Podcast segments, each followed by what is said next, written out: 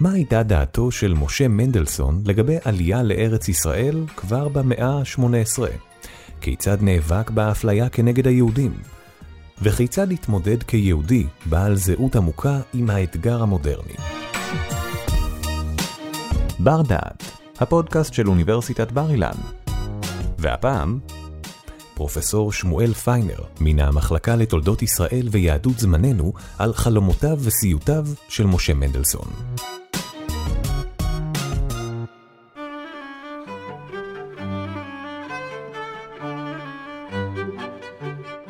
בשנת 1770 פנה למשה מנדלסון הרוזן הגרמני, רוחוס פרידריך פון לינר, וביקש שיחווה דעתו על האפשרות להקים מדינה ליהודים בארץ ישראל.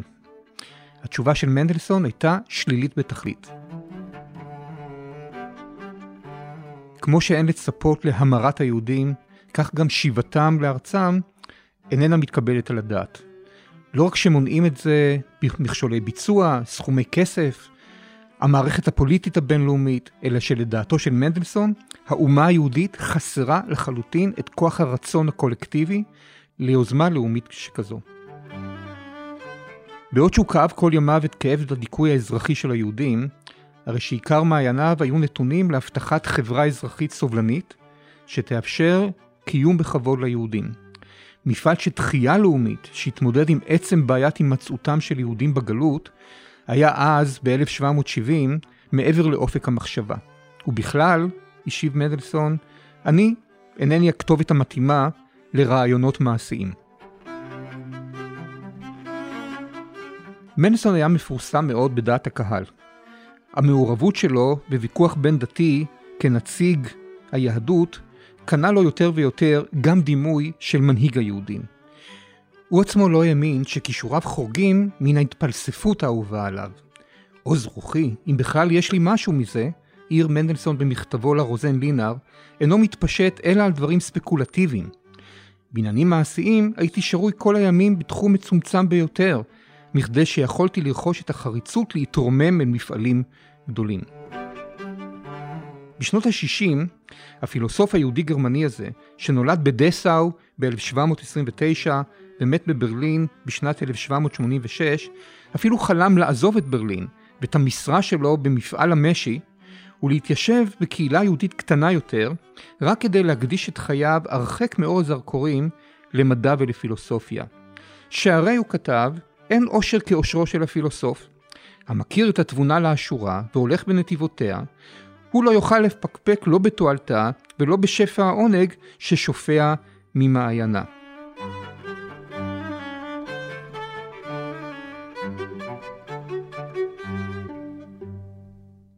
נסיבות חייו לא אפשרו לו להתבודד ולהתפלסף. בסופו של דבר, מנדלסון היה היהודי החשוף ביותר בזמנו לאור הזרקורים של דעת הקהל המתפתחת בגרמניה ומחוצה לה. למרות שלא ראה עצמו גיבור היסטורי ואפילו היסס לעלות על הבמה הציבורית, למרות שבניגוד לדימוי הקיים, מנדלסון לא היה מייסדה של תנועת ההשכלה, הרי שבסופו של דבר פרסומו חסר התקדים הטיל עליו אחריות ענקית, וקנה לו מקום מרכזי בהיסטוריה היהודית המודרנית. בדבריי אני אבקש לשתף אתכם בחלומות ובסיוטים של מנדלסון. ננסה להקשיב לקולו של אותו הומניסט יהודי מברלין שעצביו חשופים והיו מעין חיישנים רגישים לתנודות השונות בתרבות, בהגות, בפוליטיקה של זמנו. מנדלסון היה הוגה מעניין ביותר של הנאורות, ודווקא משום שזהותו היהודית הביאה אותו להיות בו בזמן גם הוגה הנאורות וגם מי שהצביע על מגבלותיה של הנאורות, גם להיות אחד ממבקריה המוקדמים. אבל למה הכוונה בחלומות ובסיוטים? הבה נתבונן בכמה תחנות משמעותיות בחייו האינטלקטואליים.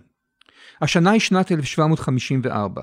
לסינג, ידידו, המחזאי, שהפך לדמות קלאסית בתרבות הגרמנית עד זמננו, פרסם את המחזה היהודים. מנדלסון, רק בן 25, נסער בשל מאמר ביקורת של מלומד מגטינגן בשם מיכאליס, שטען שמחוץ לדמיונו של לסינג לא קיימים במציאות יהודים בעלי מידות טובות, כמו שלסינג תיאר במחזה היהודים. כבר במאמר הזה מנדלסון התייצב בעמדה של אינטלקטואל התובע להכיל על אחיו היהודים את עקרון הסובלנות הדתית, בשם הערכים הנעלים של ההומניזם והתבונה. הוא העמיד זאת בפני דעת הקהל למבחן. אך למרות ביטחונו העצמי, דווקא תחושת ההשפלה היא שהוקרנה בעוצמה רבה מאותו מאמר תגובה למיכאליס.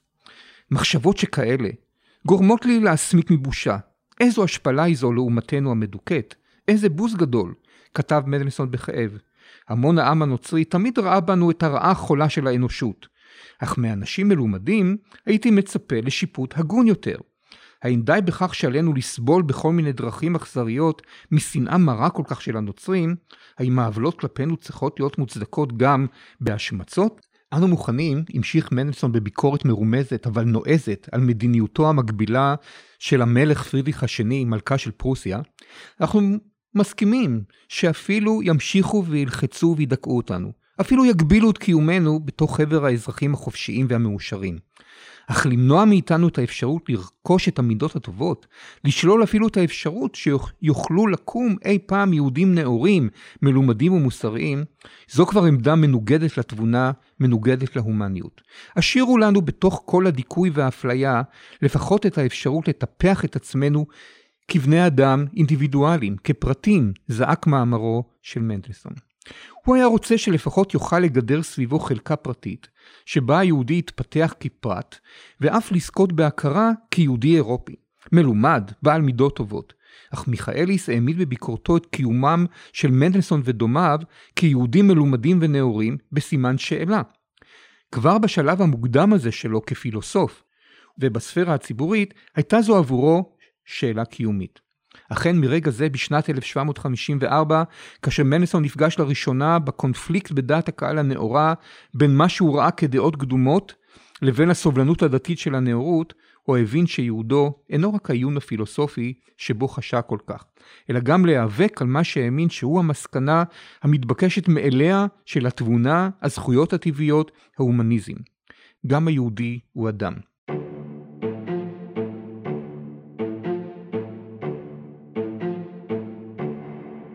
הנאורות אפשרה ליהודים לחלום על שינוי לטובה במערכת היחסים עם העולם הלא יהודי. מובן שכל עוד לא היה על מה לחלום, למה לקוות, גם לא היו אכזבות קשות. הגבולות וההגדרות שבין אנחנו והאחרים, שאותן בנו ההשקפות הדתיות ואורחות החיים הקהילתיים, היו ברורות למדי. תמונת העתיד שעליה ניתן היה לחלום נצבעה בצבעי נבואות הגאולה מהגלות ובשורות אחרית הימים. כעת הנאורות שינתה את פני הדברים באופן דרסטי. משה מנדלסון לא היה אופטימיסט תמים, אך הוא נמנה על אותם יהודים שביקשו לקוות שתרבות הנאורות תאפשר אמנם ליהודים לחיות חיים מכובדים יותר ותשחרר אותם מהגבלות משפילות.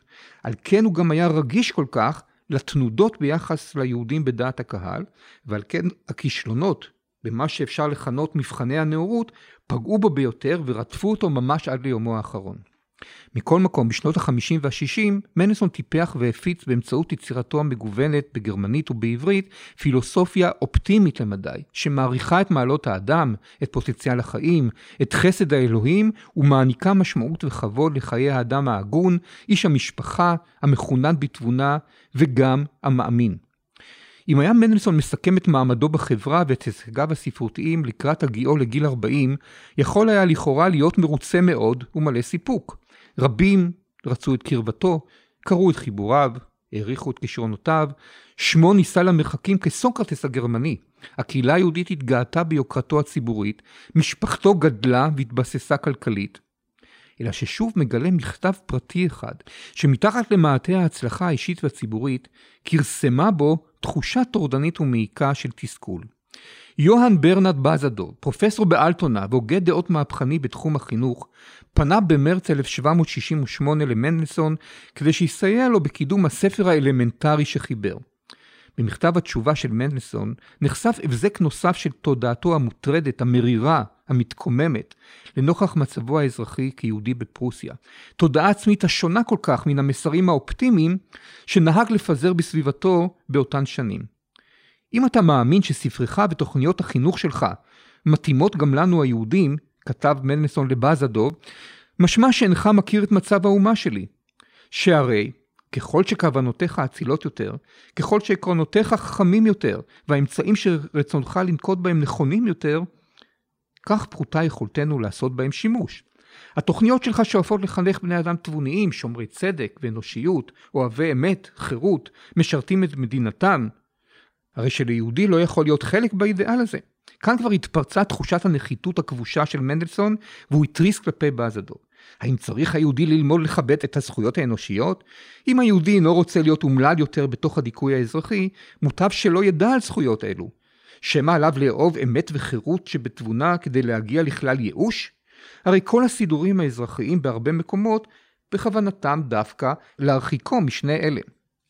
הפער שבין מעמדם המוגבל של יהודי אירופה לבין התמורות החדשניות שמובילה תרבות הנאורות, נראה בעיני מנלסון כה עמוק, צורם, פוגע, בלתי נסבל, עד שעדיף להסתיר את תרבות הנאורות מעיני היהודים, כדי שלא להגביר את אומללותם ואת תסכולם. הסתירה הפנימית שבין ערכיה ההומניסטיים של תרבות הנאורות לבין הדיכוי האזרחי שבו נתונים היהודים המשיכה להטריד אותו גם בשנות השיא של הצלחתו, והעמידה את אותה הצלחה בסימן שאלה. את מכתבו לבאזדוף הוא סיים, כמו במקרים אחרים, בניסיון של הדחקה. אך מספיק בכך, הרהורים אלו מדכאים אותי יותר מדי, עד שאיני יכול לחשוב על כך ללא הרגשת סלידה. אלא שרק מעט יותר משנה מאוחר יותר צפו ההרהורים המתסכלים הללו מחדש. הפתעה מאוד בלתי נעימה, שרק העמיקה אצלו את הדיכאון והסלידה, המתינה למדנסון בשלהי הקיץ של שנת 1769, ואילצה אותו להתמודד לראשונה בזירה הציבורית עם שאלת זהותו הכפולה לכאורה, פילוסוף הנאורות והיהודי. הכוונה כמובן לפולמוס עם כהן הדת השוויצרי לפטר. מי שדרש ממנו הסבר פומבי, מדוע איננו ממיר את דתו? תשובתו עמוסה בהתבטאויות אישיות ופותחת חלון נוסף למצוקות ולתסכולים. הוא התקשה להסתיר את מעמקי נפשו של יהודי שחש עצמו שונה ופגיע מאוד. במיוחד נתן מנדלסון ביטוי לתודעת החולשה שלו כיהודי, המעמידה אותו מלכתחילה בעמדת נחיתות בעימות, שהוא רק לכאורה עימות תאורטי ומלומד, בעוד שלמעשה הוא מערער את חייו. רגשותיו של מנדלסון התפרצו. הוא שחרר הצהרה כואבת ונוקבת כנגד אי הצדק שברמיסת זכויותיהם הטבעיות של היהודים. וכך הוא אמר, בן אני לעם מדוכא, שצריך להתחנן לפני האומה השלטת בדבר מגן ומחסה. הוא בשום מקום אינו מקבל אותם, אלא מתוך הגבלות ידועות. חירויות המותרות לכל בן אדם, עליהן מוותרים החי לאמונה בנפש חפצה. ודעתם נוחה כשהם נסבלים ומוגנים. עליהם להחזיק טובה לאומה המקבלת אותם בתנאים נוחים לנשוא, ולחשוב לה זאת לחסד לא מעט, מאחר שבכמה מדינות נמנעת מהם אפילו זכות הישיבה. הרי לפי חוקי עיר מולדתך, אין ידידך המהול רשאי אפילו לבקר אותך בציריך. זמן רב לקח עד שמנדלסון התאושש מהפולמוס עם לפטר, והרשה לעצמו להמשיך ולטפח את חלום הנאורות והסובלנות.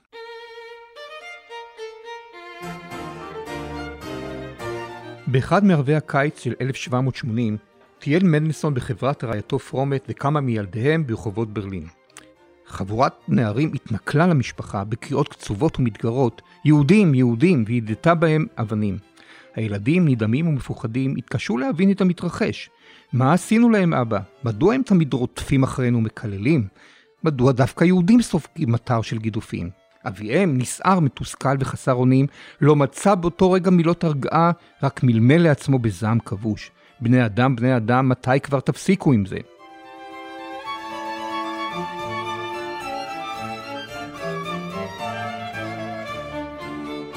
בתחילת שנות ה-80 שוב התגברה האופטימיות. כריסטיאן וילהלם פונדום חיבר את אחד החיבורים המשמעותיים ביותר באירופה בת הזמן, על תיקונם האזרחי של היהודים. הוא ניתח את הסיבות לאפליית היהודים, לדחיקתם לשוליים, הפריך את רוב ההאשמות שמטיחים בהם, ושרטט תוכנית לשיקום היהודים באמצעות חינוך משופר והסבה למקצועות יצרניים. מסקנתו הייתה מרחיקת לכת. המדינה מבקשת לאמץ את העקרונות ההומניים של הנאורות, אינה יכולה לנהוג ביהודים באותה ברבריות שאפיינה את העידן שבו הקנאות הדתית הכתיבה את מדיניות השלטון. היהודי הוא יותר בן אדם מאשר יהודי. הכריז דום ברוח מסריו הסובלניים של לסינג, ועל כן השוני במנהגי הדת שלו אינו יכול להיות עילה להדרתו מזכויות האדם והאזרח. לא עברו אלא חודשים מעטים, ובעוד שבדעת הקהל בגרמניה החל להתפתח ויכוח ערני בשאלה האם התוכנית הזו של דום ניתנת בכלל ליישום, במקביל יצא קיסר האימפריה האוסטרית, יוזף השני, בשורת צווי סובלנות לקהילות היהודים שתחת שלטונו. במחנה הנעורים חסידי עקרון הסובלנות הדתית התעוררה התלהבות דתית. הנה לראשונה מלך, אבסולוטיסטי אך נאור, מבקש לבטל הגבלות ואפליות שהמדינה הנוצרית הטילה על המיעוט היהודי שלה, ובו בזמן הוא מציע ליהודים דרך של השתלבות במדינה. ההתפתחות המואצת הזו לא יכלה להותיר את מנדלסון אדיש. תחילה הרשה לעצמו להיסחף בהתלהבות לנוכח ההתפתחות החדשה, ולחלום שהנה משאלות הלב של ההומניסטים מתגשמות הלכה למעשה. מבלי שיכול היה לחזות את מותו תוך פחות מארבע שנים בלבד, הצהיר מנדלסון. שבח והודיה על ההשגחה העליונה שזיכתני ברוב חסדה לראות עוד באחרית ימיי את השעה המוצלחת שבה אוכל לתת אליו את זכויות האנושות במלוא היקפן הנכון. נתן החכם, מחזה הסובלנות הדתית של לסינג, התוכנית שהציע דום, צווי הסובלנות של יוזף השני, יצרו בעיניו מציאות חדשה. בהתרגשות כתב על עצמו: כל ימיי רחוק הייתי מן הגדולים ומחברתם. חייתי תמיד את חיי בסתר, מעולם לא הייתה לי עילה או נטייה להתערב בעסקי עולם העשייה. במרחק האפל הזה עדיין אני עומד, ובכיליון עיניים ילדותי, הנני מצפה לראות מה יהיה בסופו של כל זה, לפי רצון ההשגחה רבת החוכמה והחסד.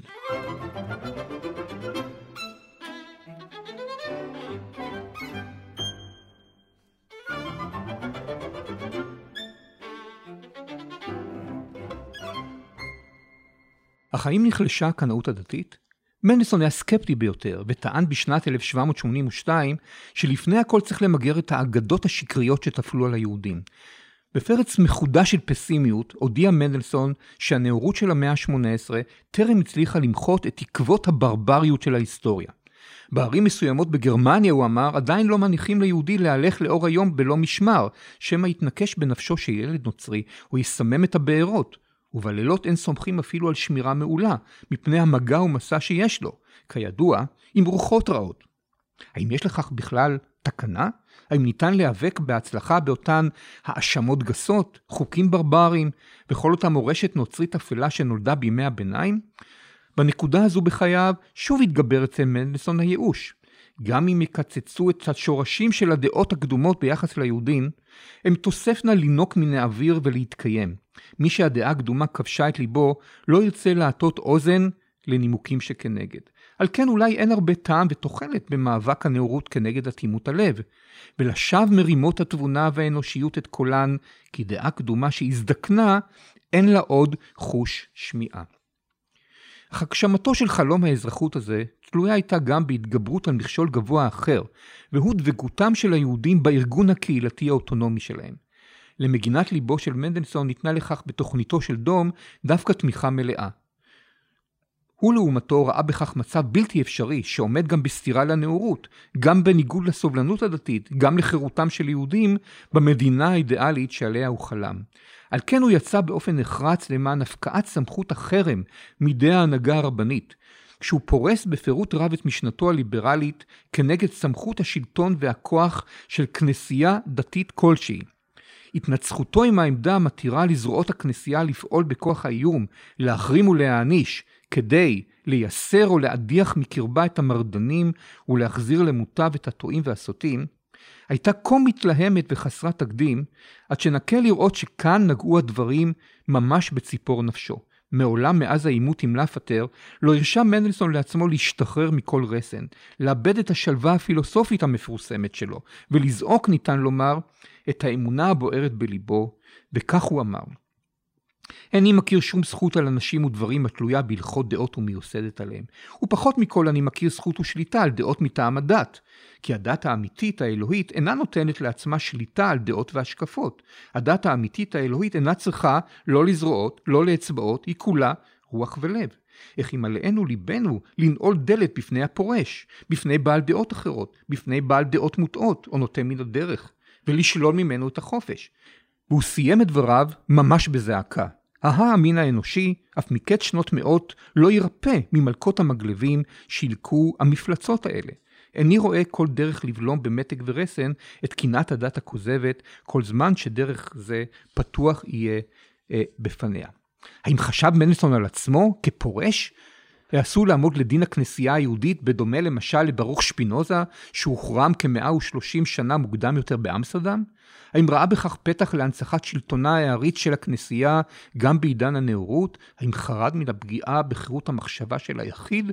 או האם חשש מהתפוגגות החלום של מדינה אזרחית ליברלית? דומה שמשהו מכל זה הזין אמנם את החרדות של מנדלסון.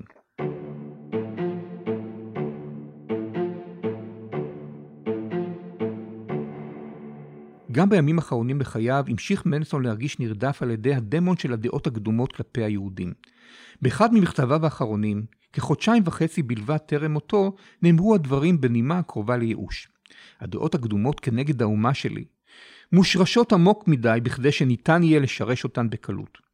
מטבען של דעות קדומות, שאם מותירים באדמה אפילו חלק קטן ביותר, הרי שהוא הופך להיות זרע פורענות שמסוגל להצמיח מיד גזע חדש. האם חולשתם של הנוצרים להשתחרר מן הדעות הקדומות מעמידה בסימן שאלה את תרבות הנאורות כולה? באותן השנתיים האחרונות שחרר מנדלסון במכתביו לידידים קרובים מעט מהרהוריו שביטאו חרדה מפני כישלון הנאורות. קשים ונוקבים במיוחד היו דברים שכתב בספטמבר 1784 לרופא השוויצרי צימרמן.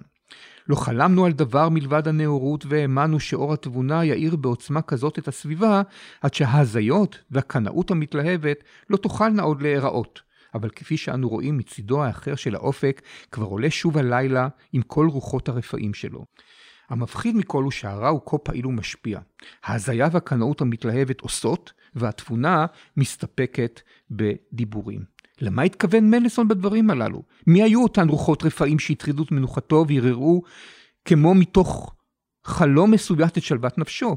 הכישלון לעקור מן השורש את הדעות הקדומות של הנצרות ביחס אל היהודים, והמשך הדיכוי האזרחי והאפליות, היו הסימפטום המדאיג ביותר. אך לא פחות הטרידה אותו ההתעוררות של המגמה הרומנטית בתרבות הגרמנית. ההתפרצות כנגד הפילוסופיה התבונית של הנאורות, ובשם הטבעיות, הרגשות, הסובייקטיביות והספונטניות. מנדלסון, כמו מספר עמיתים קרובים אליו, התייחס בסלידה לתופעה הזו, וחשש שתשפיע בכיוון השלילי של דיכוי התבונה ושיבתה של האמונה התפלה בלבוש חדש. דומה אכן שעולמו של מנדלסון הלך והתמלא בשנתיים האחרונות לחייו בעוד ועוד רוחות רפאים שאיימו על תואר הנאורות האמיתית שבה הוא דבק. אלא הדמונים הוותיקים שאותם כינה בשמות הקוד ברבריות, דעה קדומה, אמונה תפלה וקנאות, הצטרפו כעת התלהבות דתית, הזיה ואפילו אתאיזם. העולם האפל בעיניו היה גם זה המלא בקנאות ובהתלהבות דתית, ללא רסן של התבונה, וגם זה שהיה מרוקן מנוכחותו של אלוהים, ושגם אותו תיאר מנדלסון כהזיה. כלומר, אמונת יתר וכפירה היו שניים מאותם דמונים שמהם הוא כל כך חרד.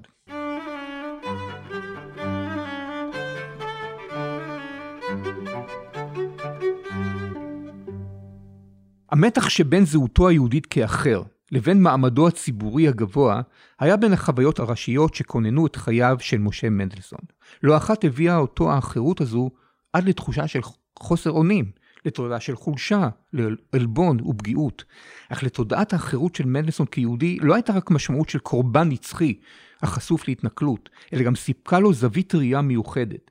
כשחקן מרכזי בחוגי הנאורים הגרמנים, וכיהודי, הוא יכול היה להתבונן על הסביבה שלו מנקודת מבט כפולה. גם כשותף מבפנים, גם כמבקר מבחוץ. יותר מאחרים יכול היה מנדלסון לשמש גם כמגדיר הגבולות של הנאורות, וגם למטיף בשורתו של ההומניזם. מצב האחרות שנכפה עליו כיהודי אפשר לו לנסות ולבחון את הגבולות מזווית ראייה של נחות ומופלה לרעה, וגרם לו שלא ייסחף באמונה שתרבות אירופה המודרנית תביא בהכרח לעושרם של בני האדם, ואף לכפור באמונת הנאורות במצעד הקדמה של האנושות. אף שהיה תלמיד מובהק של הפילוסוף לייבניץ ופילוסופיית האופטימיות שלו, מנדלסון, שהיה מודע בעוצמה רבה כל כך למצבו כיהודי, היה גם ספקן שהתקשה לקבל בתמימות את רעיון היסוד של לייבניץ, זה שאומר שעולמנו הוא הטוב שבעולמות האפשריים. הוא נוכח לדעת שיש קווי גבול שלא מתירים לו לחצות, שהדעות הקדומות אינן נעקרות מן השורש, שדימוים המסורתי השלילי של היהודים הוא מכשול גם לעמיתיו לנאורות. אכן, דומה היה בעיניו שאפילו מן הנאורות עצמה יכולות להתפתח מגמות עריצות ודורסניות, כמו למשל אותו רעיון מפחיד בעיניו של אחדות הדתות. לכאורה, קץ לכל סכסוך בין דתי, למעשה, דיכוי, כפייה וחוסר סובלנות, שאינם פחותים מאלו של הכנסיות הדתיות הטוענות לאמת הבלעדית. לסיכום, חשיבותו ההיסטורית של מנדלסון היא דווקא בכך שלא היה נציג תמים של נאורות המאמינה בתהליך היסטורי הכרחי של ניצחון התבונה ומצעד הקדמה. בתוך החלומות על סיכוי העידן המודרני צפו ועלו אצלו הסיוטים והחרדות מפני כישלון הנאורות, שאותם הזינו ניסיונו וחוויותיו כיהודי. מנלסון ההומניסט היהודי המפוכח של ברלין מן המאה ה-18, שגם בשיא התהילה הציבורית שיהודי כלשהו זכה לה אי פעם עד זמנו, הבחין ברוחות רפאים של דעות קדומות, של כפייה, של דיכוי. ואפשר לומר שהוא הציב במרכז הנאורות של ברלין כמין תמרור אזהרה את הצו ההומניסטי שלו.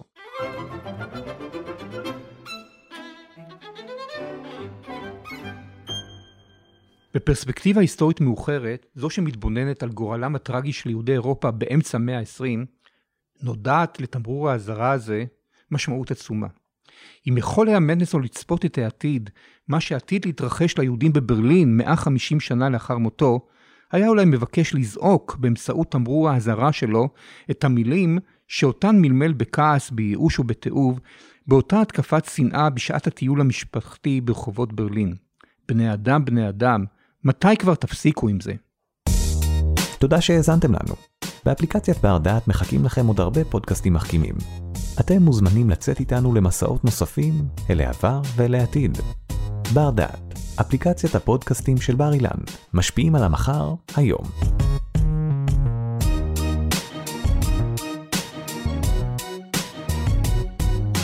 עורך דור קומט, מפיק ראשי אורי טולדנו. תודה על ההאזנה.